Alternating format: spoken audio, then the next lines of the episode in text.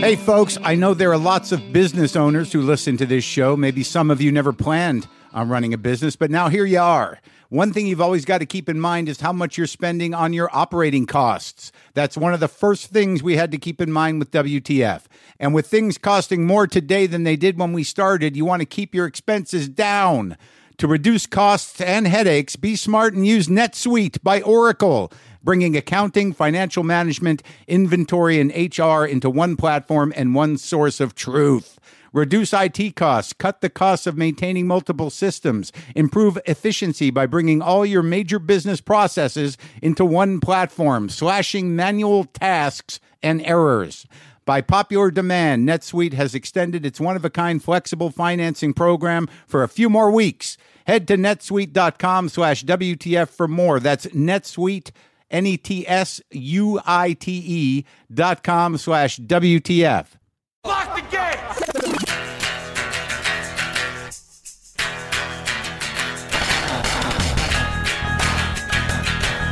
All right, let's do this. How are you, what the fuckers? What the fuck buddies? What the fuckettes? How's it going?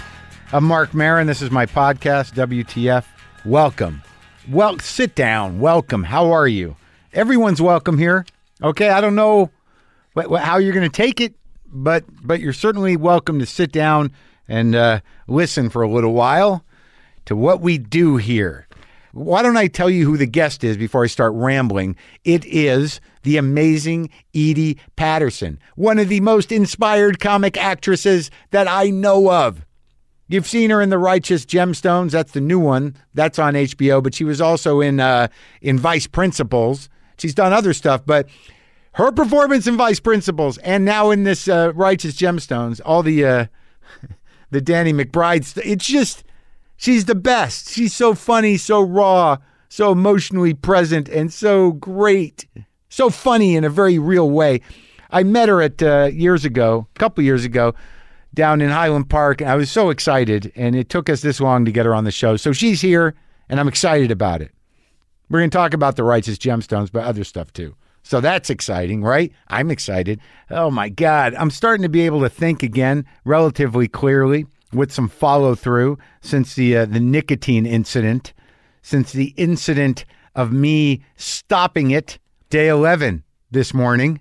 And, uh, you know, it comes like there's still that moment where, you know, I eat something or I get done exercising or I wake up or I, uh, you know, uh, I'm about to eat something or I get in my car or I make a almost there's that moment after I, after and before I do anything where I kind of want a nicotine lozenge.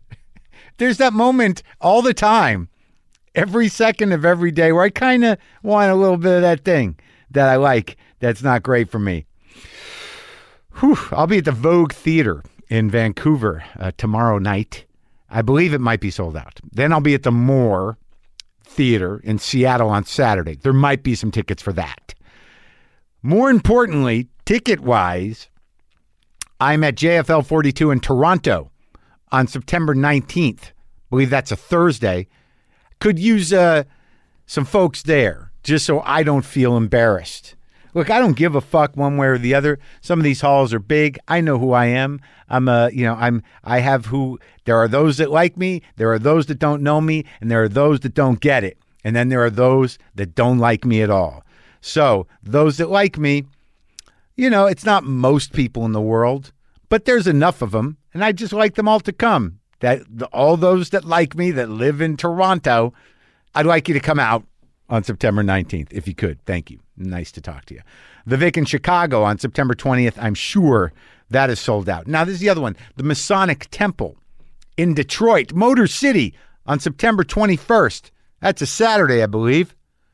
That one needs a little. I don't know what's going on in Detroit. Could have something to do with the entire city was decimated and it was and it is now slowly rebuilding into something amazing. I don't know what it is. I don't think the tickets are too expensive. I would think that I would have some fans in Detroit, but I don't know what's happened there. I don't know who's there. I don't know who my people are there. But again, there are those that like me, those that don't know me, those that don't get it, and those that fucking can't stand me. Just want the people that like me to come. And if they live in Detroit, A good night to do that, or surrounding areas, would be on September 21st. I'll be at the Pantages Theater in Minneapolis, one of my favorite theaters and favorite cities, on September 22nd. Always love going there. Okay? I think that's probably doing okay, but there might be tickets. I don't know. I told you what I need. Go to WTFpod.com slash tour for ticket info and all of my tour dates for the rest of the year. I'm very happy. I got a lot of emails about Buddy Guy. Uh, Buddy Guy, it was an honor for me to meet him as well. I'm so glad that so many blues fans reached out, shared their stories about seeing Buddy, about how, how wonderful it was to hear him share the old tales of the, the guys that uh, us blues people love. Uh, and I'm just glad that people got off on that. There was a couple questions. It's sort of like people asking, why didn't you jam with Buddy? You know, I, I don't I don't lean on that as much as I used to. It's not as easy to record people up here, but also like I started to realize like it's sort of a big ask. You know, he's uh sometimes the last thing these guys want to do is not not only play in the middle of the day on on a thing, but have some stranger that they don't know anything about or if he can play or not play with them. So the the ask wasn't put forward, and and that's just the way it goes. I would have liked to have played. I would have been intimidated to play, but I certainly would have tried to uh, to rise to the occasion. Didn't happen though. Nonetheless, great talk. Also, uh, I'm I'm very thrilled about the reactions to my my uh, Dale Beran conversation. Um, that was an important conversation. It was a lot of important information. Some of you thought that I talked a lot. It was because I was excited about the book, and I do talk a lot when I'm excited. And I wanted to make sure to get a good arc in there. And basically, the the the the impulse was to get engaged. And if you enjoyed some of that information and the nice narrative of it and the history of it, buy Dale's book. It came from something awful to get the full story and that's that's really what the plan was outside of talking to the man that that did the research did the journalism but it's also you know we only went so deep and you know it is illuminated in that book the entire history of the army of unfuckable hate nerds but also just the place that fantasy plays you know in the minds of younger people uh, some ill-equipped to deal oh that was a, another email I wanted to read. Hold on. And I think this is important. And I had, I don't know that I thought about it or framed it like this, but I, I, I do think this is pertinent as as well, and and I think it is worth reading. Uh, subject line: Dale Beran podcast. Hi, I'm listening to your podcast. Fascinating and terrifying. I have a son who fits the profile to a T of an otaku hikikomori. Something you both didn't really address is that there is not always a lot of anger with this group.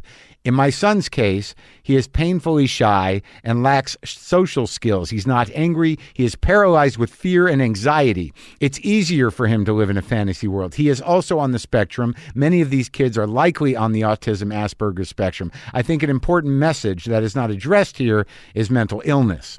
There needs to be some sensitivity around this and not just focus on the hate and nihilism and anger. There is much more going on here. But thank you. I do look forward to reading the book. Thank you, Tanya. So that I, I think that's I think that's right.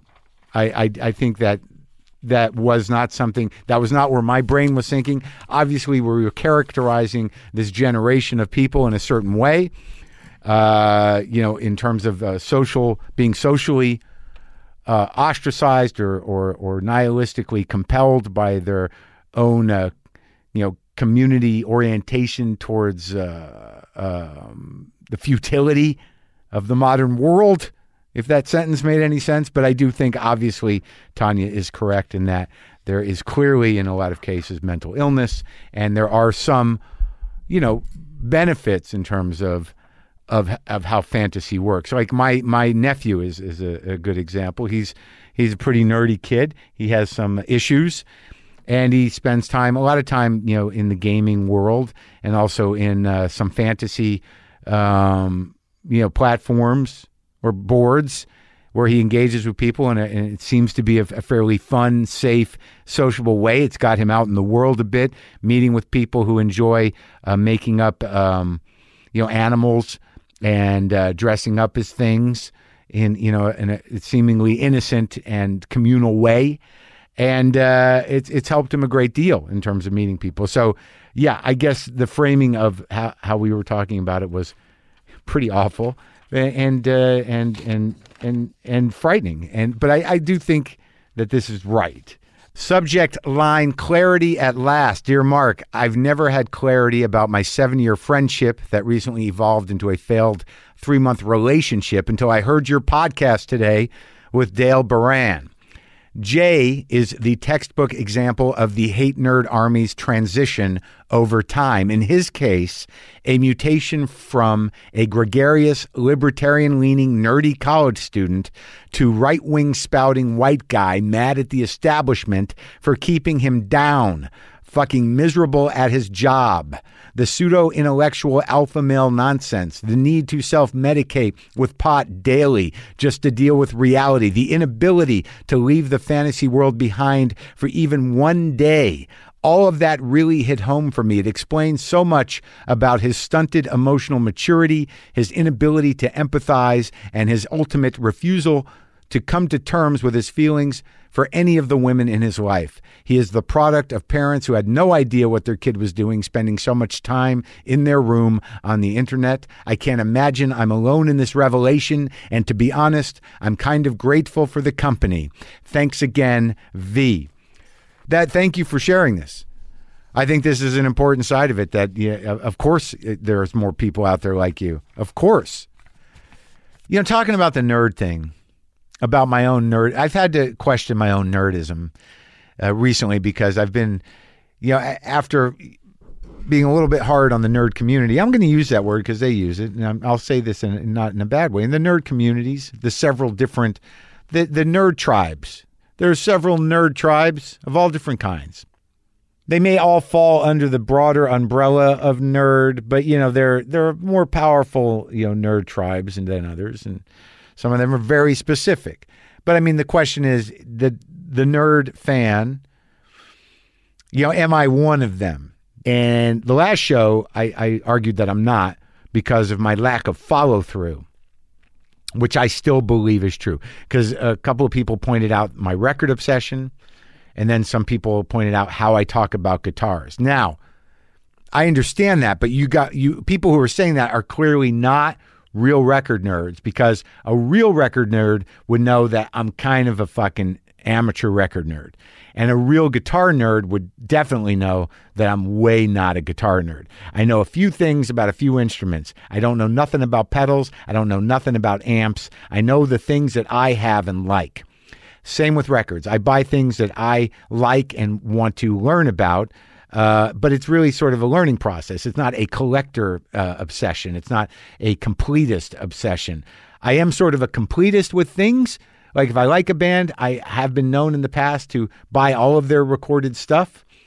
But the reason I think I'm not fundamentally uh, n- on the nerd spectrum is because it all kind of wears off, man. It wears out for me. You know, I was pretty nerdy about cast iron pans for a while. It passed the boots thing. I was pretty nerdy about boots. No more. I had I was pretty kind of weirdly obsessive about you know pants, uh, jeans. That's gone. Uh, you know, and the the record thing is starting to, it's starting to to to sort of slow down and make me reflect and want to get rid of some of them. It just that never sticks. It's not a lifelong commitment, and I think to really be truly a, a, nerd, and I'm saying this in a good way, not a bad way. I'm using the, the word in a proactive way. It has to be a lifelong engagement that does not relent until you're too old and tired to do it. It's a commitment, it's a grounding element, whatever your particular obsessive interest is. I just don't think I'm quite that. Don't have the focus, and I'm too much of a searcher in some ways. You know, if it doesn't work after a couple years, I'm moving on. If it's not still filling the the widening gyre inside of me, the falcon has lost touch with the falconer. I just watched this uh, Danny um, Danny Huston movie called The Last Photograph. I'm going to talk to him next week about that. Danny Huston, the actor and director, son of John Huston. Also next week, I'm going to talk to uh, Bruce Dern. yeah. Yeah, I did do that. I I did talk to Bruce Dern. Yes, I did. So, listen. Edie Patterson is here. I love her. I also, for some reason, was not. Um, I was talking about uh, Danny McBride, but I was saying somebody else's name. Yeah, that happened a couple of times, and it took a couple of times for her to correct me out of politeness. So this is me talking to Edie Patterson about uh, the Righteous Gemstones, which she is a star of on HBO. New episode Sunday nights. Uh, I love her, and I got to talk to her, and here it is. Mm-hmm. Sometimes I wish I paid more attention in school, or in some cases, any attention at all. There are probably a lot of things I could have gotten more out of, like literature, and now it's probably not in the cards to go back to school and study the classics. But luckily for us, there's a new podcast called The Foxed Page that dives deep into the best books of all time. This is basically like the best possible college English class, but more relaxed and fun. No pressure of grades or needing to prepare something to say in class. It's only the books you want to read and know about presented by best-selling author Kimberly Ford. Everything from Cormac McCarthy to Madame Bovary, from classics like Frankenstein to modern hits like Lessons in Chemistry. I love Ireland, but I missed the boat on James Joyce. The Foxed Page has a three-part series on Dubliners, and that's a pretty great starting point. Want to get the most out of what you read? The Foxed Page is for you. Get it now wherever you get your podcasts.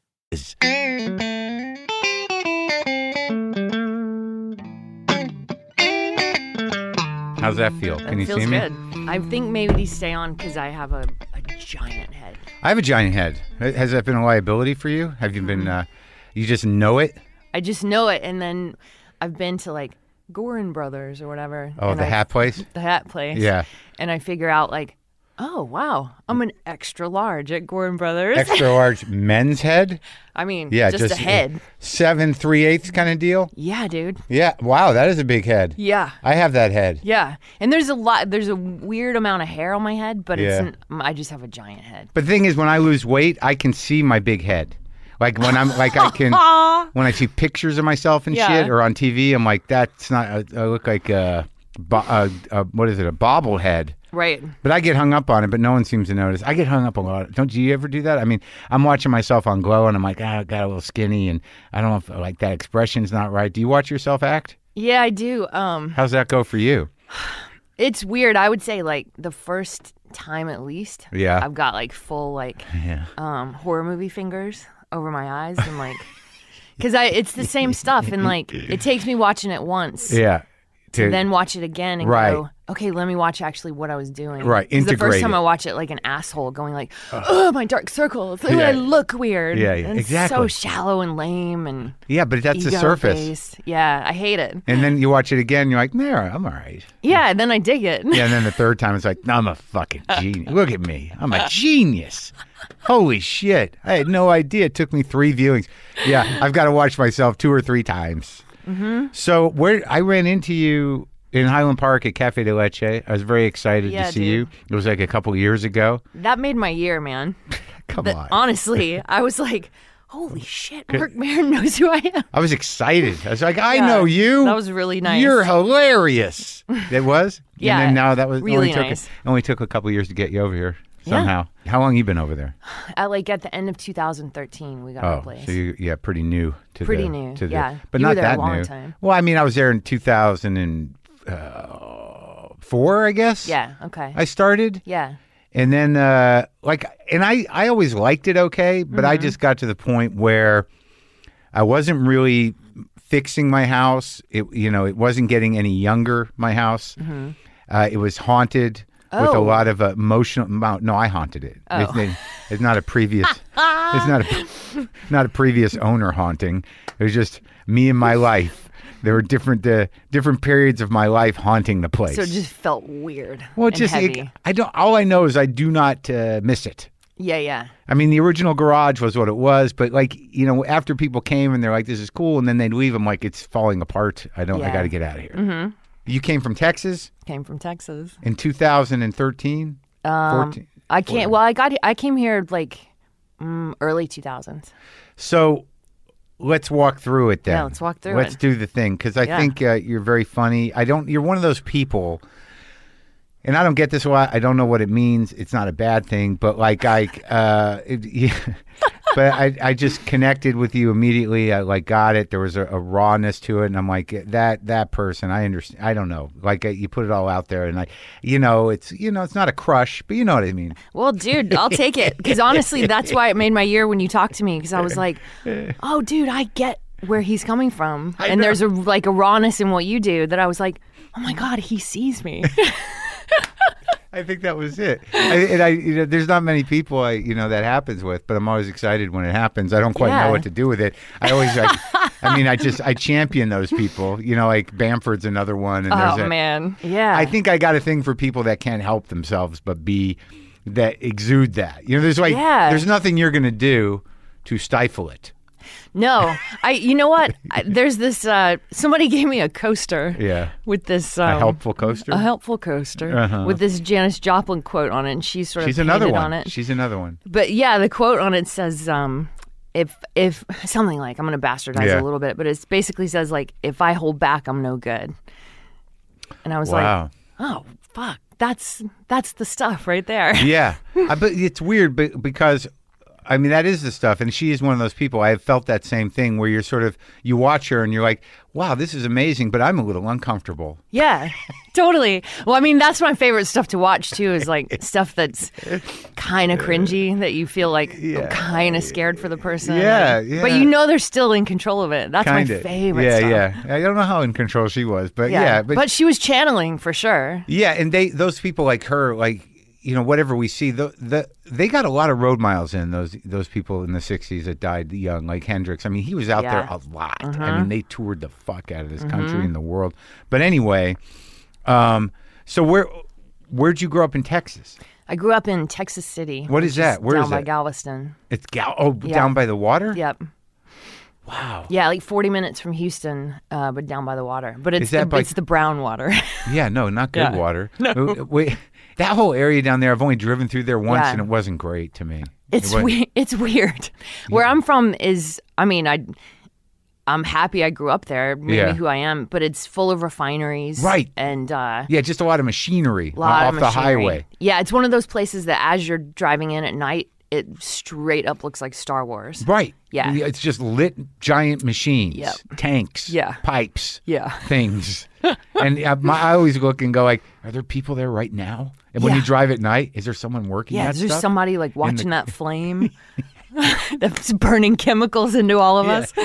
Is someone on top of the flame situation, and they just let that go? Do you have brothers and sisters? We got one sister, yeah. She Older? Denver, younger.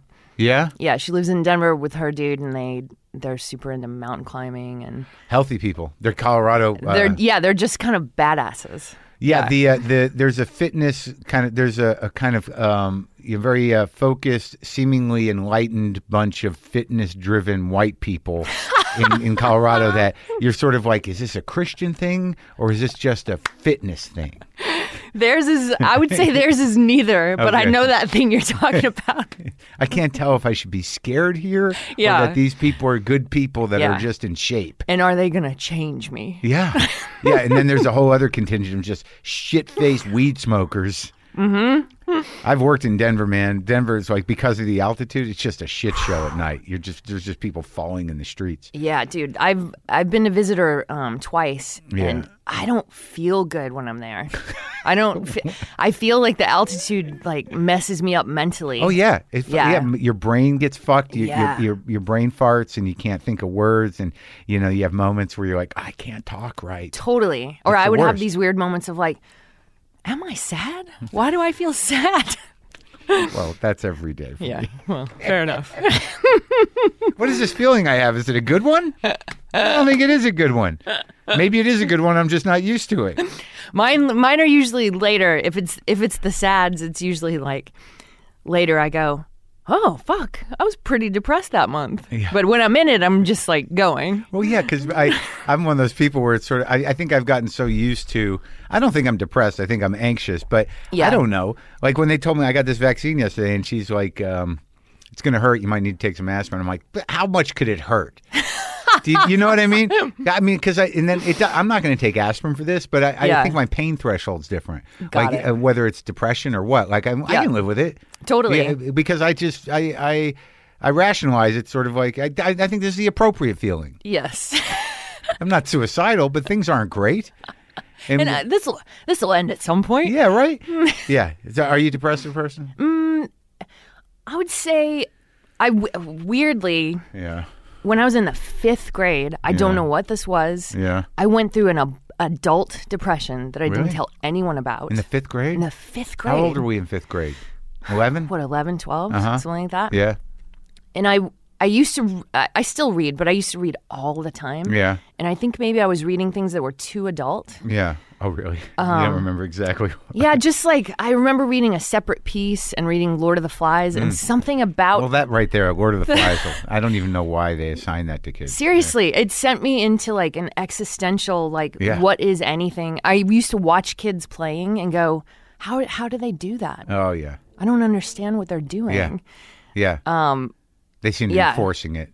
That doesn't- yeah, or I was like, how do they feel like they're here? like what is I mean, super existential weird. And thank God I've never had that again. Well, what?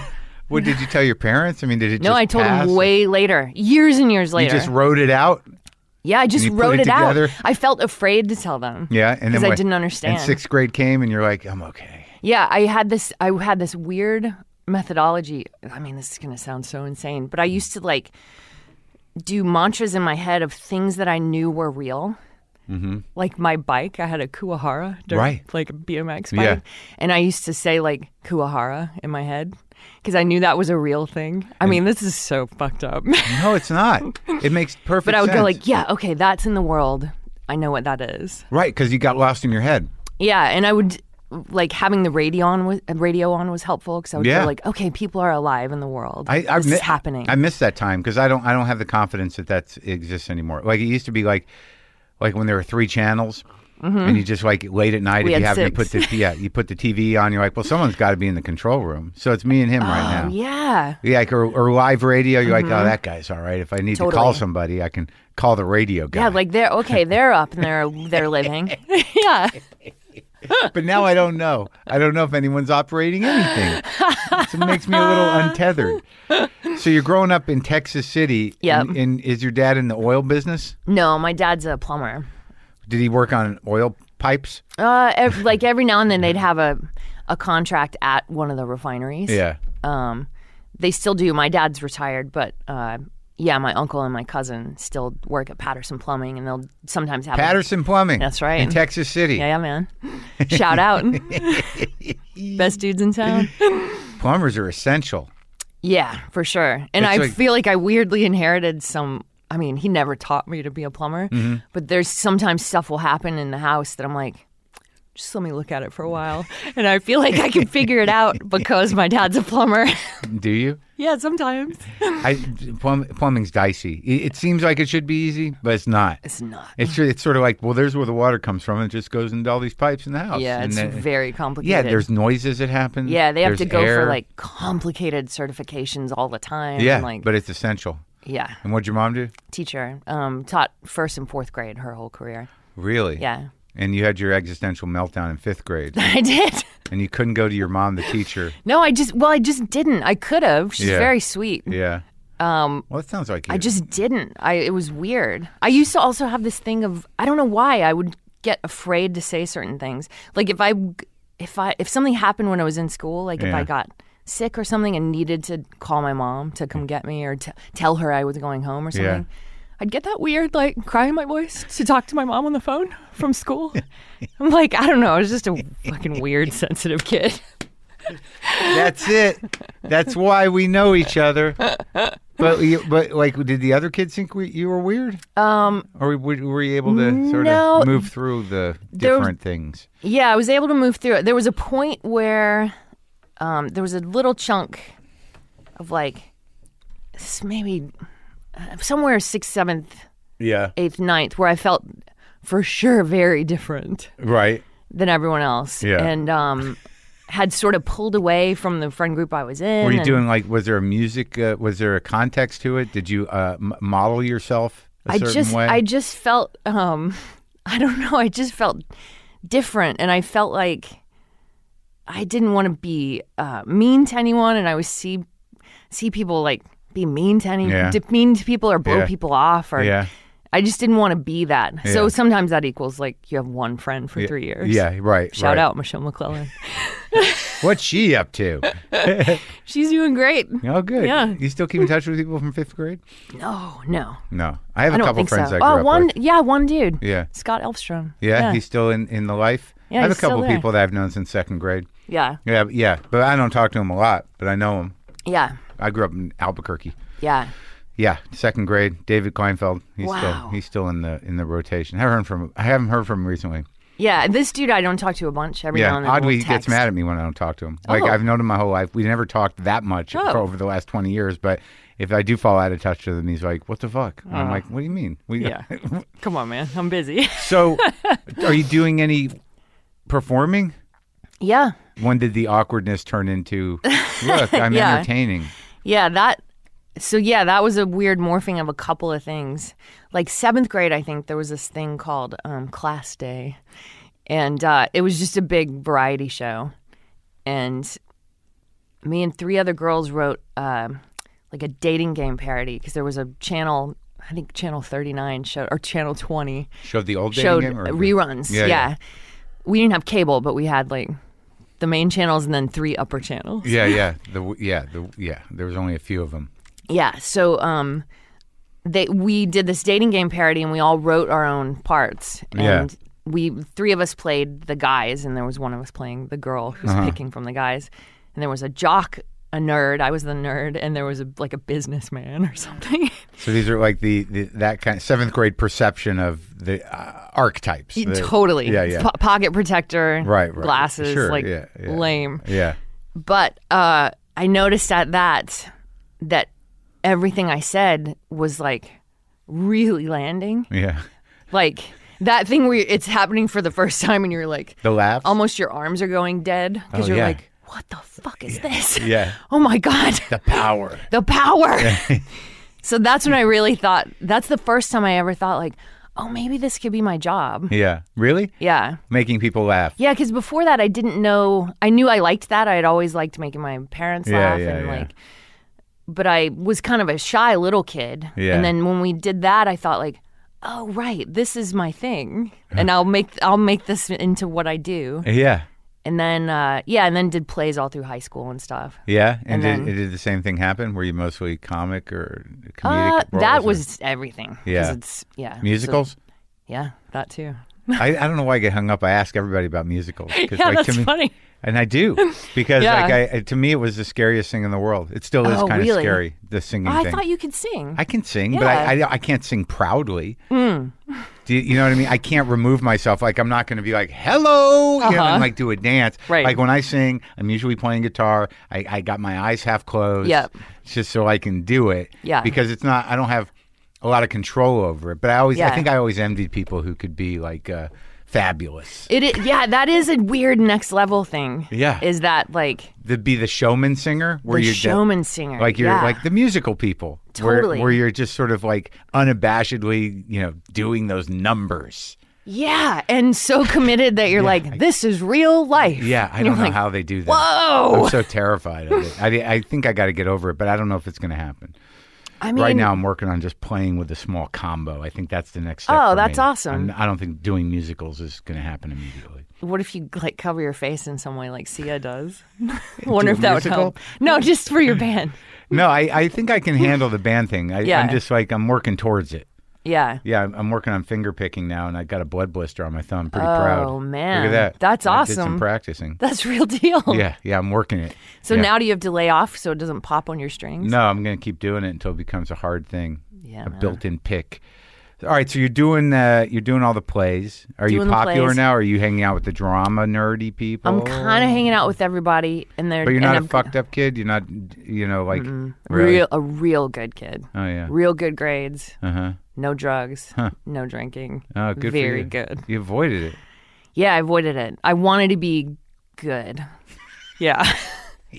I don't know why. I mean, I guess my parents instilled something in me where I Sounds like you have pretty nice parents. Yeah, I do have nice parents. Yeah. Um, but th- I I would say like I was doing okay. I my friends in uh, drama were my main friends in drama were like uh, weirdly you wouldn't think of this as being like the dudes in drama, but my main friends were like these metal dudes No, that makes sense. that did plays and like were obsessed with Monty Python and all had long hair. and were, yeah, like- the the metal nerds.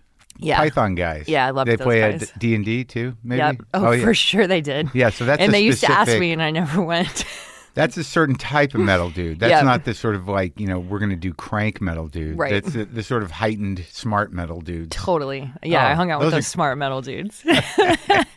and then, uh, like, the summer before my 11th grade year, I went to visit um, my friend, I'm not my friend, my friend and my cousin Jamie Yeah. in Corsicana, Texas. And she's like, I don't know. She just always like from the time she was little, it was really cool. Like every word kind of blends together. She's like got full confidence, like kind of like uh, what I found the, out. the rest of the interview in that voice. Yeah, as Jamie. but like even as a little kid, before she even knew she was gay, she had like almost like lesbian swagger. Yeah. you know what I mean. Just like she was always fascinating to me because I was like, how how are you that confident? Like, what is this? so I was at her house. We were hanging out and we were making like um Is it in high school?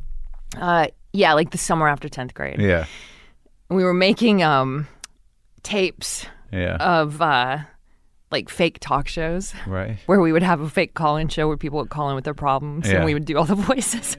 And then I noticed, like in between, she would just call people on the phone and just be like, "What's up? What are y'all doing tonight?" And I was like, "Whoa!" and just like something would happen. She'd go to some party or like Yeah. she had Hang all these people. friends. Yeah. I was like, "Oh fuck, that's awesome! I'm gonna, you know, I'm gonna be that. Yeah. I'm gonna act like her, my version of her." Yeah. and just see what happens. And I came back and I did it and it worked. and then like 11th grade and 12th grade, I was class favorite. And like I was just pretending to be my cousin. but mainly I was just like faking it until it felt right. I you was took you you got a tool. A yeah, I got a tool of like tool. I was like, "Oh, that's how you do it?" Like You just call You just people? call people? like you just talk to them? Oh, wow, you just talk to you want to talk to you and you just laugh with them? It's so funny how fucking uncomfortable we are in high school, and and sometimes like the only difference between you know like the cool people and the not cool people is just that. It's just this weird fake confidence to be like, come on, let's go do the thing. Uh, It's all it is. My problem is I was sort of desperate. I'm like, you guys, are we going out? Are we? What are you guys doing? Were you When the it- guy who would plan it all? No, but No. like I lived further away because I was lying about my address, and I had Oh. these guys that I really wanted to be friends with. This Mm-hmm. is the story of my life, and it, like I've been li- thinking about it lately about certain pat- uh, behavior patterns. Yeah. Where because I guess I was sort of uncomfortable, and I would see people that like they seem to have it together, like they seem fun or whatever, and then I would just pester them until you know I could hang out. and And was Yeah. it people you had a connection with, or you just thought I? I eventually did. I just I feel like uh, ultimately I was just sort of missing a chunk Mm-hmm. of some sort of uh, personality thing, and I just wanted to be part of whatever that was. Got it. You know. Yeah. And then uh, it it was always sort of a, a an annoying thing, but I didn't really know how to make friends otherwise. Yeah. Because I'm very intense, very thinky. Mm-hmm. You know, I, I- guess I was high maintenance, but like it was some one of those things where I live far away and I make plans. Sometimes they wouldn't show up. That was the saddest thing. Waiting at the end of the driveway, all, Oh, all dressed up in my Oh, in my in my shoes and my Calvins or whatever. Man, there's nothing like that to just like. Ooh, I had that happen once years and years ago Yeah. in LA with a friend that I really love still, and like she just forgot we had plans. And it, you're all it ready to go? Immediately shoots you back to like whatever age you were when Oh, yeah. you last felt like Yeah. embarrassed or alone. Yeah, like, and you're what like, am I doing? What the actual fuck is this? yeah. oh God! And you fester about in your head, and then it turns out they just forgot. You you build a whole story Totally, you build it. a whole story around like, oh well, cool. I guess Yeah, I'm not. I guess I'm not cool enough to hang out with. It Right, like, right. And then they're all just sort the of like, things. oh, I just forgot. And you're like, oh, okay, okay. Yeah, yeah. yeah. You're like, "Yeah, fucking idiot. Just went back to high school. All right, so now you're cool. 11th, 12th grade, king of the, or queen of the school. Well, the c- the cool thing was is that I still was friends with everybody. Like I still had my net, metal nerd friends, and I still had like, uh, you know, all the drama friends and like So you figured football out friends as a funny person, friends. sensitive person. It's sort of what I evolved into. It's sort of like you can get along with everybody. totally. Yeah, yeah, because Yeah. you're you know you're not committed to an outfit or to a, a music ideology. Yeah. You're kind of like what's you're a funny person. Yeah, I was like the add-on. Like if the um if the drill team went out Yeah. and we're gonna wrap houses, Yeah. I was like the one that went, Yeah. even though I wasn't on the drill team. Yeah, because you know what I you're mean? fun. Yeah, because I like we What's would wrap laugh. houses? Toilet paper houses. Uh, you say that like the you one time I, the one time that um, How many times did you do that? probably probably two or three, but like the one the one f- most fun time was the worst because like they called the cops and then like my dad was so mad. really? Yeah, it was awful. Do you? Well, you could have been worse Oh, it could have been so worse. I mean, that's probably why I wanted to be good. It's because I did not want like if anyone got that to be mad, mad. at me. Yeah. if you got that mad at me putting toilet, toilet paper on a house, yeah. So what? Uh, so when do you decide? Like, I'm going to dedicate. I'm going to commit my life to. Uh, was it acting? Is that what you were thinking? Yeah, for a minute I thought I'm going to be um, an actress and I'm also going to be uh, an artist. Wh- Meaning, uh, kind? uh, you know, what do you do? I thought I would also like draw and paint. Oh, did you draw and paint? I d- well, I started college going like I'm going to double major Yeah. in art and get a BFA in acting, and Yeah. then you go to your first like art class, and they go like, okay, and now the I don't even know what it's called after the lab or whatever, Right. but every art class has like a five hour thing attached to Right, it where you actually go and do Paint, art. Yeah. And I was like, whew. Ain't nobody got time for that. so then I became a single major, like within the first two weeks, You dropped it right away. right away. You're just sitting there with an easel Yeah. and a bunch of like, other sort of introverted people Yeah. that know what they're doing Yeah. already. Yeah, And you're- seriously. And you're, kind of looking around, going like, "Hey, you know." Yeah, I like to draw too. yeah, no, I didn't like it that much. That's the worst feeling where you're like, you know, I'm just going to try this. And your parents encourage that shit. You should try it. And you get there and these people have been doing it their whole life. And you just feel like an asshole right away. And you're like, no way. No way this is happening. yeah, it just showed me what I liked better for sure. Yeah. So where'd you where'd you go? I went to a place called Texas State. Where is I- that? It's in San Marcos, like half an hour from Austin. And uh, yeah, I just kind of went where I got the most Austin. Mm-hmm. scholarships and stuff because we, we couldn't afford to like go anywhere fancy. So it's a small school. It's a big state school. Okay. Yeah, Is that? But that's not. University of Texas is in Austin. yeah, Right. I like it there. Do you? Yeah, you know, I do. You know, I call it the hipster Alamo. There's a few Mm-hmm. Yeah. of these Alamo situations where you get to you're just surrounded by whatever the rest of it is. Yeah. No, but I, I I do like it. It's gotten a little bit much as time goes on. Uh, yeah, I've it's noticed become a sort too. of a, a capital of what I mean. It's it's still cool. Yeah. I mean, I, I like uh, I like Texas. I mean, I grew up you know next door to Texas, and I've grown Mm-hmm. Yeah. to like it. I mean, there's there's decent people all over, Yeah. and there's even some decent people that are actually shitty people. Oh yeah, for sure. There's a lot of decent, shitty people around, and you know it's hard to reconcile. But you know, Texas d- does. yeah, God, that's a that is a weird thing. There are a lot of decent, shitty people. Yeah, they're just they're just they're good people, but they're mind fucked in one way. And you're like, Right. that's you know, I don't know what to do with that. And Then Yeah. you'd have to make decisions. Totally. And I guess all you can do is just keep digging and going like, oh, let me just dig again and find that decent part of you. Mm-hmm. the politeness thing, and then, but yeah, but some people are good people. They're just a little. Like, but who am I to judge? I can judge. I can. Judge. Yeah, go for it. Yeah, I mean, there are some people that sort of like that's some wrong-minded shit. You seem like a very nice person, Yeah. but that that's that part, yeah. shit. So you just study the acting. Are you do do you do stand up? I've always done uh, improv and sketch, but have never done stand up. And did you start doing that that stuff in college? Mm, I started doing Well, I mean, improv. outside of the the the uh, cassette tape work you did with the lesbian and the dating game. Those were early sketch Great endeavors. distillation. Yeah. the cassette tape work with the lesbian. Which we'd all love to hear. Do you have it digitized? Because I think it'd I don't know. Maybe I'll ask Jamie. She really might. She really might. you still friends with Jamie. yeah, yeah. Oh, that's good. We're homies for sure. Oh, that's good. Yeah. So, so what's the what's the sort of curriculum over there at uh, the te- at the university? What do you get to do?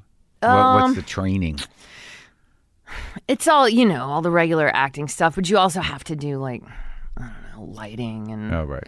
So it's I more don't know. I always thought that was so. or or, or is it geared towards theater? Or, yeah, it was definitely geared towards theater. We had one, in my opinion, the best teacher that we had there was this dude, um, Larry Hovis, Mm-hmm. who played Carter on Hogan's Heroes. I remember that guy, Yeah, the blonde guy.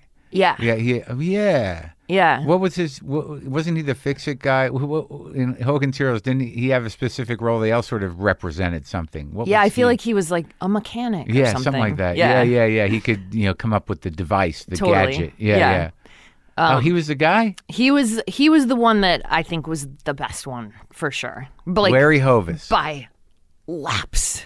But isn't that interesting though? Like there are those people, you know, these these Hollywood people Mm-hmm. that had lives, and then this is how I frame it now, and then had the courage to leave. Yeah, yeah, you know, and then you know stay in it somehow. My buddy Craig Mm-hmm. Anton, who was a great comic actor, like he went, he just realized like you know this isn't going to be a life, Uh-huh. you know, and and he's got to think about the future. Went to grad school, got his like doctorate, I think, in in acting and teaching, Yeah. and now he's uh, teaching at a college in Yeah. Georgia. It's Yeah, like I, it's I have such respect for that it's awesome. because you know you're helping people, you get the joy of of of turning young people on in, in this world that's important and Mm-hmm. seeing them create and you're not just this self-involved freak Totally who's like you know ho- waiting for someone else to make you something right, and you're not gripping anymore. Like he just felt chill, and I don't know why he came to Texas. I, I have no idea why. probably from but he- there no Maybe It seem- who knows Yeah, but he, like he was uh, did you know him from hogan's heroes did, uh, did I didn't know till he told us. Like, yeah Um, maybe you know me i mean how does that work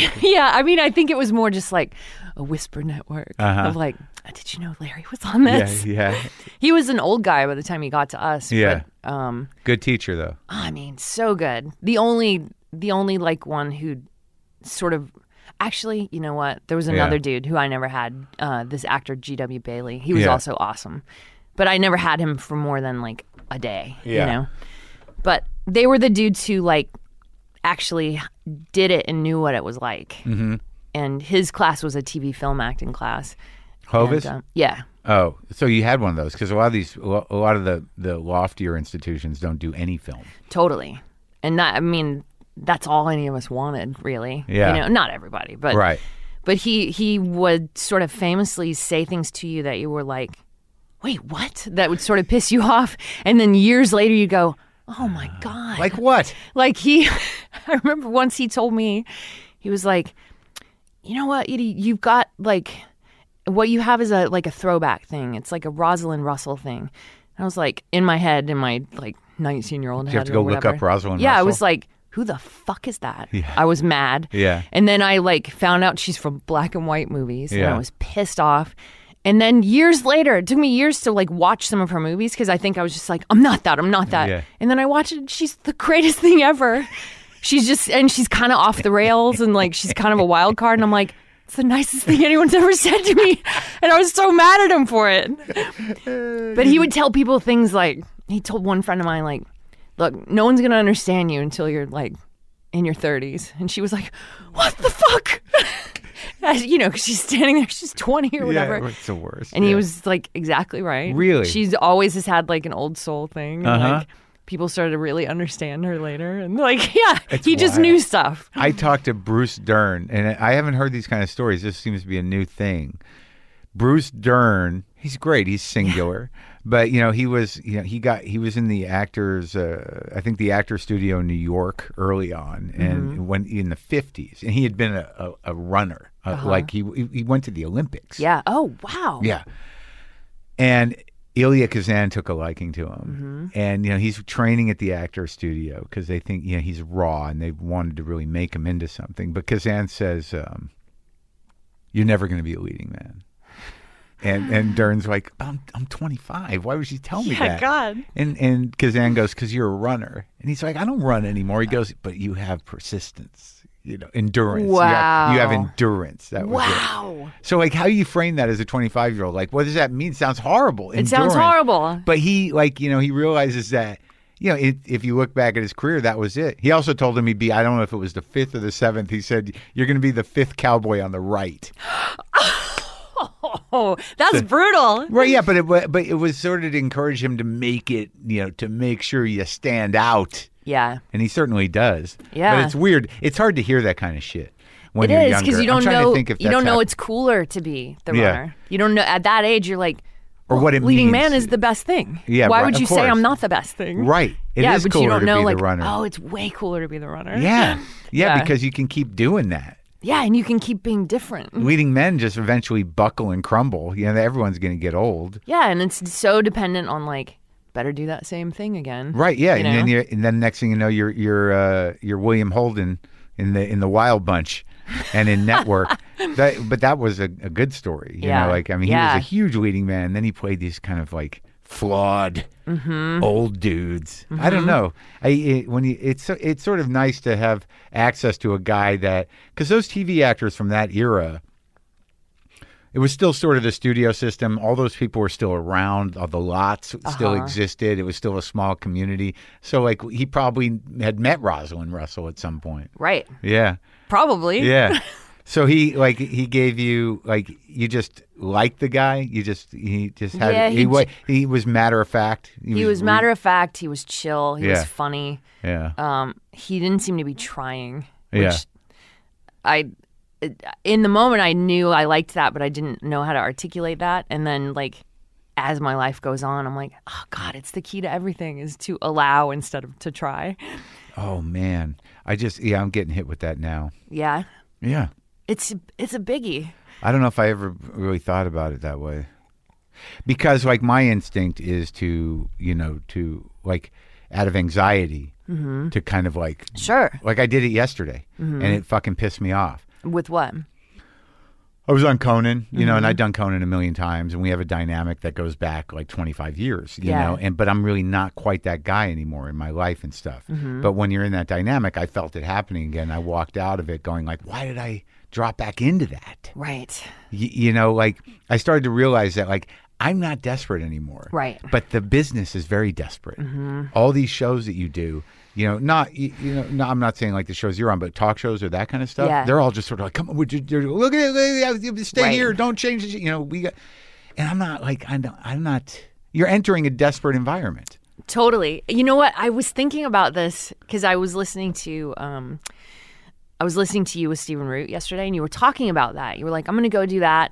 Yeah. Um, I don't feel stressed out. I don't even know what Yeah. I'm wearing. It's going to be what it's going to be." And I, I literally was on a run listening to it and out loud going, "Yes, ah, yes." that was for Corden, probably. Was that yeah, about that was for Corden. not great.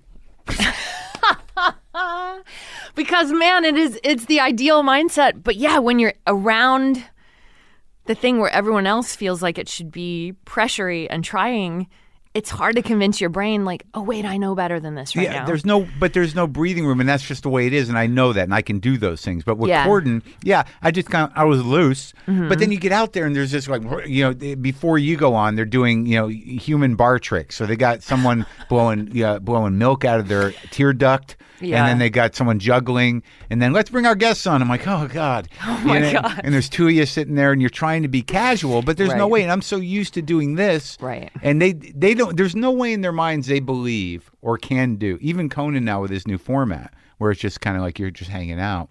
yeah You can't. There's no way to execute a real conversation. So so the trick of it is, how do you compress? You know who you are, and like. It's very even in acting. It's hard for me because like I'm waiting. Mm-hmm. You know, I've got a whole lifetime of like, ah, let's do it, Mm-hmm. and like it takes a couple takes. You know, so when I get out there, usually I'm like, "Bruh," and then it's sort of like, oh, okay, all right, that was now that's out. yeah Yeah, I don't know. I, I like I'm I'm I'm done with it. I,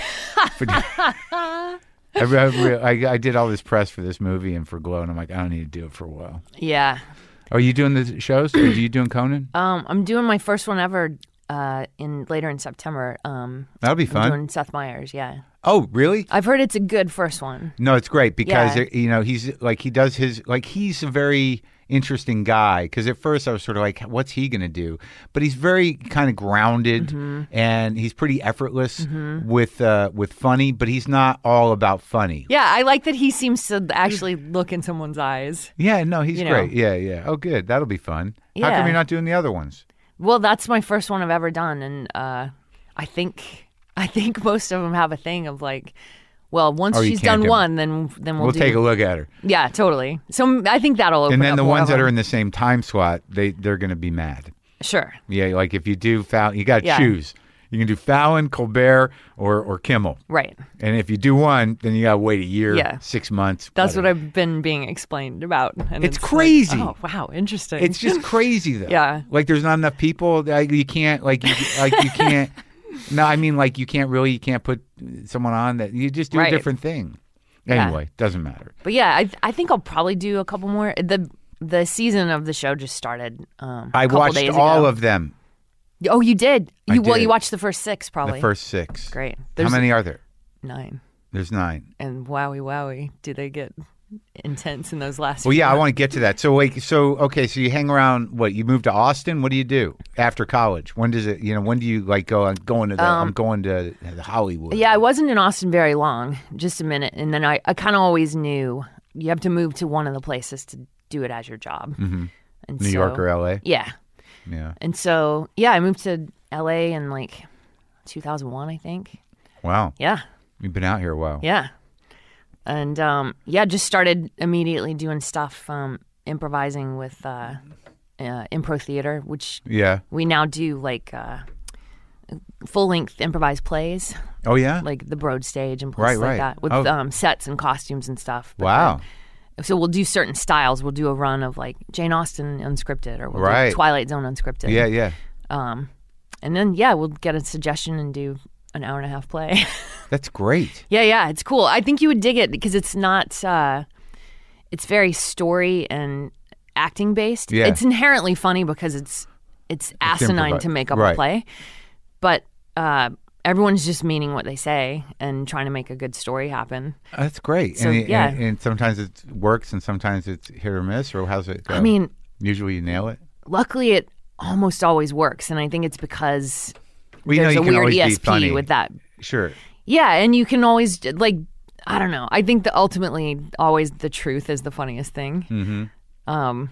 So yeah, if you just know what your character is and you stay in it, you don't know what your character is till the play starts because nothing's Right. set. But Yeah. I mean, I just improvised a movie, and I love it. yeah, I haven't seen it yet, but I sort of trust. Yeah, it's, funny. I mean, Awesome. it, it, because there's something about improvising that is real in the moment. So the whole flow of it feels different. Totally. And if you know, like, I mean, I'm sure you felt this. If you know a who that guy is that you're playing, Yeah. you could kind of go forever. Sure. Yeah. Uh, and yeah, and and also that you know you have the story structure, Mm-hmm. but you kind of can just move through it, and it's and you go deeper with the guy as as it goes along because Mm-hmm. you don't you get to know him almost. Yeah, yeah, yeah. Th- that's the greatest when you say something and you go, "Oh, I guess that's who he is." Oh, I guess I guess I'm I have that trait. Him, him being that. Yeah. Um, so you came out here in 2001, and you were just you did you have a an inn or did you do did you just sort of like I'm here now what? Yeah, I had two friends who lived here. Yeah. Uh, my friend Kendra and my friend Christy, and I stayed on their couch for a month Yeah. in Burbank, and then we got a place Perfect. uh, in Studio City. Did you hear McGuire's story about coming out here on here? Did you hear me talk to Danny? Um, It's insane. yeah, it's insane. It's insane. And then yeah, there was a chunk of time where he was back and Yeah, bartending, yeah, and yeah, like yeah. it's awesome. um, but yeah, I and then we got a place in Studio City, and then we had a weird like house in Studio City that four of us lived in. That we would have. I, I don't even know how it happened, Mm-hmm. but we would inv- each of us would invite everyone we knew. We would have a party and invite everyone we knew. So I would invite everyone I'd ever met in any improv class ever. Uh, my friend Kendra was like uh, cocktail waitressing, so there would be like giant, giant amounts of people from like yeah. I forget. I think she was working at either the Ice House or the Comedy Store. Oh, really? something. Yeah. Um, the other two would invite, and so we would have these giant like '90s movie style um, parties. Yeah. Where like it was wall to wall in this weird Yeah, I've house. been to those. Yeah. yeah, I don't even understand how it happened. And there'd be like now. one celebrity there. maybe. Yeah, like, but it you would just be see the one celebrity head. Like, how? Who knows that guy? But it would be like something weird. Like Right, right. this guy was never at our party, but I remember we saw him somewhere once. The guy who played Mr. Belding from Saved by the Bell. It would be All like that. Yeah, yeah. I was one, once at a party where it was all packed out, and and I just saw John C. Reilly's head. And I'm like, oh, Who's that guy? It was years ago. It was, I think it was like Dave Cross's house or Yeah. somebody in Los Feliz. It was Oh like, man. But yeah, I lived with them and was improvising and doing stuff. And I, right when I moved here, I also started at the Groundlings and then was working my way up through there. And Did you do that yeah, I'm in the main company. now? Yeah, You're a groundling. yeah, yeah. Wow. So you you started. Uh, so you were doing the improv, the other thing, but you got into the groundling. You knew that was a thing.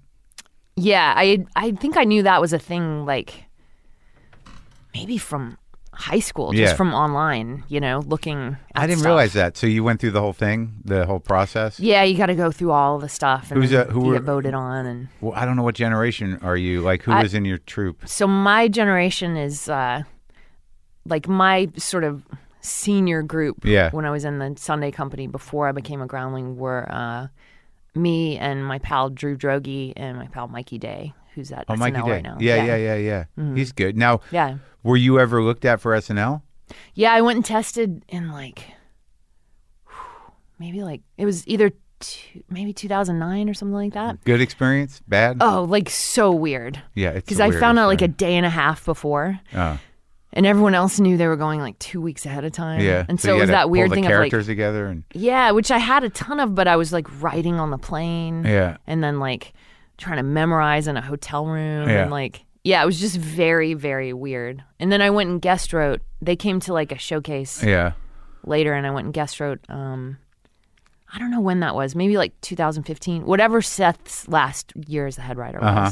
I did like a two week thing, um, and got something on both weeks, which Yeah. was cool because I felt like I got to have the whole experience Yeah. of like a And- live but they thing didn't and keep you, or thing. how'd that go? Well, they they called back a few times Yeah. to like check my availability, Right.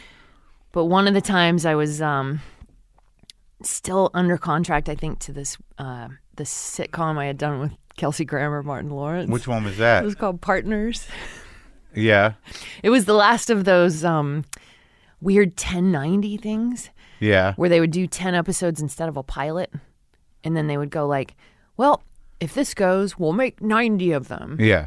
It was that thing. Oh, oh, oh, the syndicated weird. Yeah. Right, right, right. Yeah, yeah, Yeah. yeah. So we just did 10 of them, but they I think we were Thank still God. waiting to know what happened with that. And then the next time I That's was the worst doing, feeling, though, to be stuck in something that you just took, be, you, you, you know, and then you have this one, the other thing that you really want to do, and it's like holding you. Well, it was weird because I just felt I had such a strong feeling of like everything happens for a reason. yeah, Um, you do. yeah. Well, sometimes I do. Sometimes I don't. Yeah, because then it's like, well, this is a bad reason. yeah, sometimes you feel that. The second time they called to check my avail, I was doing the second season of Vice Principals, and that I was like, oh, fuck, does everything happen for a reason? Because I was so happy doing that. Vice principal. Yeah. Oh, it's great. Thanks, man. It's great. Yeah. So you're like, fuck SNL. I don't know if I was like fuck SNL, but I felt like, oh, that that's fine. I'm I'm happy. I'm so happy doing what I'm doing. You don't need to. That's great. yeah. Because you know, after a time and after you know you've had some experience and you seem to have done a lot of episodic work and everything else, like Mm-hmm. you were no stranger to it. That you know, entering the SNL world is its own thing. Yeah, and it's a whole not. other it's thing. not. It's not always a great experience for Sure. people, and you're sort of at the whim of you know Lorne and whatever the Yeah. situation is. It could be. It could really work out, or it could be horrible. It's a hyper competitive environment. Totally. and you're already doing this show where you can you're, you're taking comedy to a level they could never take it. And like you get, yeah, you get to do things on a show like that that yeah, you would never get to do anywhere. anywhere. else. I mean, that show is like it's almost incomprehensible. Mm-hmm. Uh, you know, Eastbound and Down was this is another thing. They it seems that that crew, McGuire and uh, and what's the other guy's name? Green and and Uh, Jody Hill. Sorry, every time you say um, that, I'm pausing because I'm like, oh, is he talking about someone I don't know? 'Cause Oh, it- who is it? No, but it's because when you say McGuire, I know you mean McBride. McBride. But Oh, I I'm keep sorry. going like McBride, Danny Yeah, yeah. McBride. I'm sorry. That I'm an idiot. No, I'm So, I'm sorry if my should- eyes are sort of like You should you What? should correct me because I'm old now. I feel bad. No, don't. McBride. now I'm gonna have to put a correction in uh, for the earlier mistake. Danny McBride. So it was McBride, Jody Hill, and what's the other guy's name? David Gordon Green. David Gordon Green. Because they like they seem to do what what you, you know, like Breaking Bad or what or what in the other show, like these sort of like um, groundbreaking shows that take the medium a different place with comedy, Mm-hmm. where like you're seeing things that you've never seen before. There's situations where it's like, what the fuck is this? Where does this come from? Yeah. So it has no, it's its own context. That Yeah, totally. what they do. Oh man, I totally agree. So before we get to that though, how so what do you do? You kick around, you get an agent, you're doing the Yeah. groundlings, and it looks like you did a lot of episodic stuff. Yeah, like you know, just getting whatever I could. Yeah. You know, I had some really lame agents, and then um, I did. Uh, I weirdly did this movie. I had done this uh, this sketch and improv show Yeah. on and off for a year in Vegas, Yeah. Oh really? kind of What back and forth. This thing that uh, Rita Rudner and her husband produced. Called Boo, and it was this late night. I like her. Yeah, she's so nice. But it was a live thing? Yeah, it was this live thing that we would go on after her and do like this weird sort of like almost scary improv How long did you and do it sketch for? show. Like on and off for a year. It was this thing where they were like, "Come do this for six weeks." And Yeah. we were like, "Great." Then they were Every like, night? "Uh, I think we had Mondays and Sundays off." Yeah. For a while, it was just Mondays off. It was very like And you were in Broadway Vegas. style. Yeah, in Vegas. And then it just kept like it was selling well, so Yeah. they were like, "Do six more." So Yeah. it was that kind of thing where you would sometimes have subs paying in for good? a while. Yeah, it was it was decent, and it was the first thing that I was like, "Oh, cool! This is now this is how I make my money." Even if I need to like make Performing. this stretch, Yeah, yeah. and it's uh, and I'm you know I'm living so frugally, like this is how I'm going to make my money, Right. now.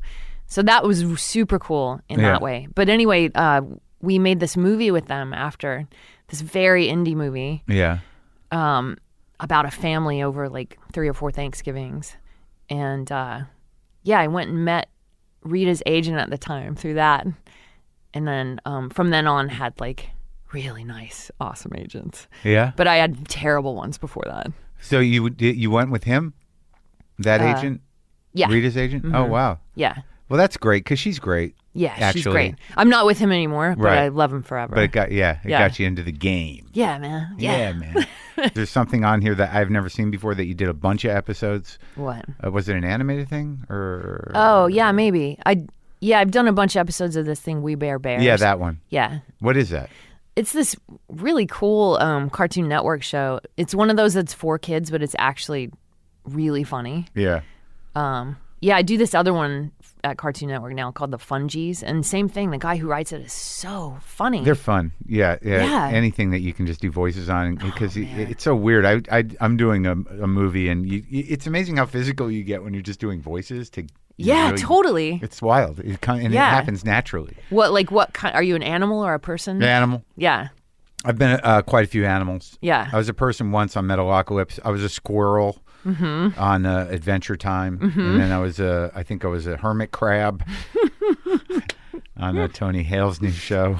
What animal are you in this? Can you say or no? Uh, Yeah, I was, I'm a, I'm a uh, snake. Yes. Yeah, but you know, it's not like Disney. You don't have to go. Say, how's it going? You know, So it's not full Jungle Book. no, no. it- you know, they want you to be you. Yeah. So how does that happen? Because that's really, I think, the first time I really saw you was with Vice Principals, Mm-hmm. And I'd watched most of Eastbound and Down, but Vice Principals was just too fucking much. like I had to watch all of those. Yeah, yeah, You know. yeah. And so, how do you get? Because there's a very specific bunch that I don't know how he chooses people or what the process is or how he found you. But like in this season, your character, like I'm at a point where you just start singing. Mm-hmm. I, I won't spoil it anymore because that's towards the end of the ones I have. Yeah, yeah. But you know that there, and he's got the, you know, he's got Goggins in there, and and Mm-hmm. uh, you know Goodman and, and Adam Devine, and him and and McBride himself. But then there's always these ones where you're like, where'd they find the ex Satanist guy? Oh, right. Yes. What is it? Like the, the how the, how that guy owns the screen? It's sort of like what's happening? That's uh, crazily. That's uh, uh, my friend Tony, who is a groundling with me, who weirdly, I went to a dinner with Danny after he had done like you know all the casting stuff, yeah, and um, we were at a dinner dinner with like eight people or whatever, and he was Yeah. like, "Oh yeah, I think we figured out who Keith is going to be. Um, it's this dude Tony Cavalero," and I was like, what? I mean, how random is that when Yeah. like someone you know gets cast unbeknownst to you on the show you're on? So he's not like that at all. No, he's he's a pretty like high energy dude. It's crazy. That's kind of a crazy character. But I think he I think he got that role in a similar way to that I got vice principals. which is Um, just went and auditioned. so that's how that's how you met those guys. Yeah, I went. Uh, Sherry Thomas was casting it, and she had me in, and I didn't know Danny and Jody Hill were going to be there. Yeah. I just thought it was a regular, like, go in, get on tape, Right. send it to them. And they were there, and uh, uh, I had done this weird commercial, like the tiniest thing in a Toyota commercial, Yeah. years before that Jody directed. Yeah. And uh, I walked in, he was like, Oh, hey, Edi," and I was like, "What? you remember that thing?" Yeah. Um, but I didn't know Danny at all, and I only kind of knew Jody. Did, had you watched Eastbound? Yeah, I love I loved Yeah. all their stuff. Yeah. yeah, loved it. Yeah. So yeah, I came in and I assumed I would be reading with Danny since he was there, and I was like, okay, so cool. So we'll read it together, and he goes, no, and you'll be reading with Sherry. so I just did the scene with Sherry in front of them, and uh, yeah, I improvised a little bit, and yeah, that's how that happened. And then we got on we got on set and had such a a weirdly instant uh, comedy chemistry. You and McBride? Yeah.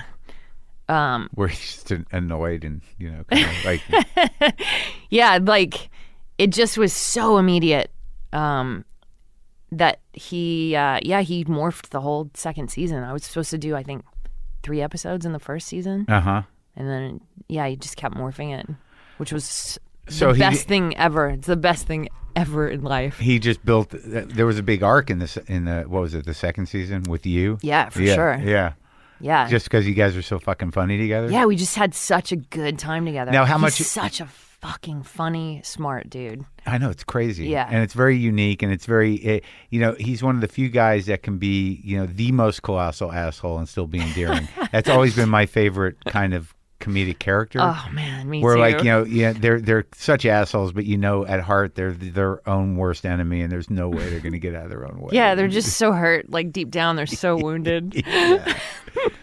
so did how much improvising is involved with that with like vice principals really Um, like a fair amount in the doing. Like we, we oftentimes would get how it's scripted, but then, you know, if if it was Danny and I in a scene or whatever, it would usually open up a little bit yeah into other things. But it's, you know, as you know, it's not the kind of improvising where it's like, let's think of funny jokes. No, no, no, It's yeah. just being that person and letting Right. the truth happen. yeah Um, which every now and then, yeah, would but mostly scripted Yeah. Uh, yeah, there was always room to find stuff. what's though. very i think what's very funny about the characters like in this one too in uh in the um, gemstones with the righteous gemstones Mm-hmm. Is that there's some sort of bizarro sexuality going on for like your your sexual drive shaft is somehow like way fucked up in a good way but just like like in vice principals it was just the obsessive Yeah. kind of like hungry thing Yeah. and in this one it's like a little more angry somehow Yeah, it's a yeah, it's a little more um angry and frustrated. yeah, yeah and you've got this weird kind of like impotent-ish husband who doesn't quite and you, you're you're kind of ass obsessed somehow yeah, yeah, weirdly ass obsessed. yeah Yeah, I feel like they're um probably into some kink. Judy Yeah. and BJ. Yeah, but Yeah. I, I don't get. Yeah, right, right. But it happens spontaneously. Like it, it just Yes. happens fitting their characters. yeah. But when you saw this script, how what did you? You just they just called you up and offered you this thing. Yeah, so after Vice Principals, Danny and I had wrote written a movie and um then kind Oh, of you wrote another one. Yeah. We wrote this thing uh, for me actually that he'll direct at some point. We just haven't figured out who's going to make it and Yeah. when to do it. Right. Um, And just discovered we wrote really well together. Yeah. And he kind of in the process of us writing stuff, he had thought of the gemstones Yeah. and yeah, asked me to play Judy, his sister, and then uh, later asked me to come write for the season. So you're writing too? Yeah, yeah. Oh, that's great.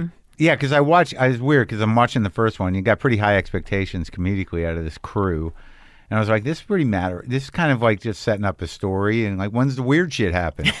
and then it happens, you know. Yeah. Yeah. Then it happens. yeah, then it happens, and it keeps happening. I just like the idea that these stunt men are just uh, these stunt people are just unkillable. I know. like you know after the first time i don't want to give away anything but after the, the after the first encounter where they get you know killed It's so violent. yeah it's just horrendous and then they're like "Ugh."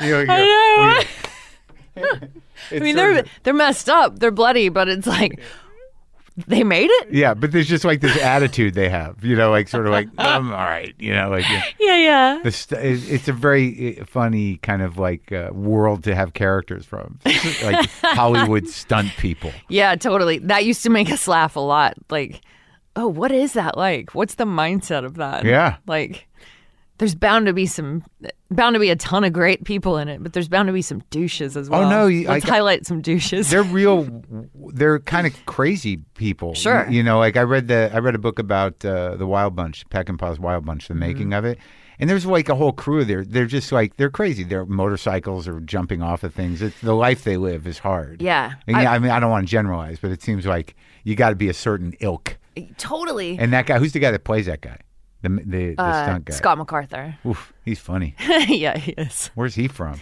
He uh he did a bunch of seasons um on the Mick Mm-hmm. and was a writer for it too. yeah Um Yeah, I mean, I'm sure he's done a ton of other stuff, but that Yeah, was his no, main yeah. thing before this. Hey, I love it. I love it. It's really, it's really getting good. And I saw the coming attractions for it, and then I, I thought, like, did they re-edit some of the press screeners or no? I just I didn't realize that there were three more. Yeah. Now that I got to wait for, like everyone else. Yeah. I think they get really, really good. Yeah. Yeah. And uh, I'm uh, I'm excited about it. So, so now you've got this movie written in the in, waiting to do Yeah. with McBride. yeah. And We'll what- do it at some point. And what what else are you working on? Um, I did, uh, I did Rian Johnson's new flick that comes out on uh, Thanksgiving. That Knives Out, that mur- murder mystery thing. Oh, okay. Um, yeah, which is a, a crazy, like old school, uh, full on murder mystery. Oh, wow. Yeah. And uh, I did that. I did a thing in um, uh, uh, the new Between Two Ferns movie, and I did uh, Okay. did this movie Troop Zero that I think is coming out soon. What is that?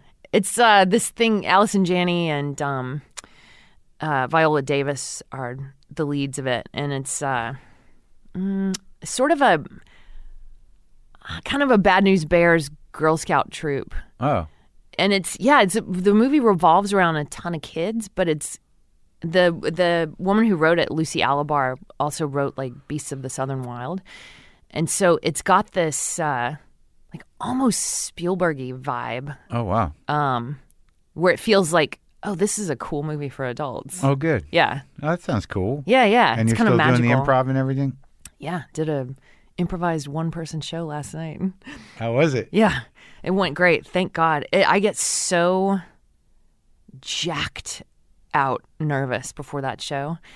And that's not my. This is the theater one, the where you make up plays. no, no. This one is one I do uh, at the Groundlings sometimes. That's just literally a one person show that's improvised with one person. Uh. And it's. I play all the characters and the I audience. come see this shit. I, how Yeah, come I man, don't that go one's to fun. the Groundlings? I don't know. I'll, I'll tell you when to come. yeah, do. Do you have my number? I I think you do. Let's write it down. Well, we can do it off mic. Great. Actually, can you write it with that sharpie so we can hear the numbers on the page? Yeah, absolutely. I- God forbid I have a regular pen. Now, is your husband in show business? Yeah, he's he's the AD of that group, in Pro Theater, Oh, okay. and he uh, is a writer. He wrote a book uh, that's out recently about uh, how improv integrating into your life and how it can help your life. Oh. Because you know, basically, it's just like People cool- skills. Get your a- people skills. Yeah, it's a cool life philosophy Yeah. like, uh, just be be in the moment and what, Yeah. want what you have and like Speak up. be open. Yeah, be open to what's happening instead of like going way into your head and Allow as opposed to, what would you say? What did you say? You yeah, allowing oppo- as opposed to trying. Oh, yeah. That man, oh man, I have to do so many mental gymnastics before that show I did last night, that improvised one person thing, because To get into it, my brain goes fucking crazy. what does it do? Just awful nerves of like, oh my god, it's sold out. There's so many people here. I don't know what this is gonna be. Like Right. I'm about to make this up. What Yeah. am I doing? Right. why did I agree to this again? like, what, what am I doing? And then I literally have to go to a place in my head where I go, um, I, I thought of this, uh, the, like the, the second or third time I did it, I had been home in Texas for like a month and a half because Yeah. my dad got sick. He had a couple of strokes and it was a fucking hard time. Yeah. And I came back because I was scheduled to do that show. Yeah. And I remember driving there and going like, "Oh my god!" Like almost out of my body, so Right. nervous. And I remember the only thing that calmed me down was thinking, "Well, nobody knows when they're gonna die. I could die later tonight. All I have is this. Let it rip." And I've I've found that that's a very helpful philosophy in most of life, because then you can just be where you are and whatever happens happens. Let's see what happens. Nice. And usually it's better than you thought Yeah. whatever thing, whether it's going to get coffee, Right. doing this, Yeah. doing a show. Like if you just go like, fuck it, I don't know. Let's see. Well, I think you've probably always had this, and it's probably what got you through that existential crisis in fourth grade. Maybe. Maybe. I don't know. Thank goodness. It's great talking to you. yeah, you too.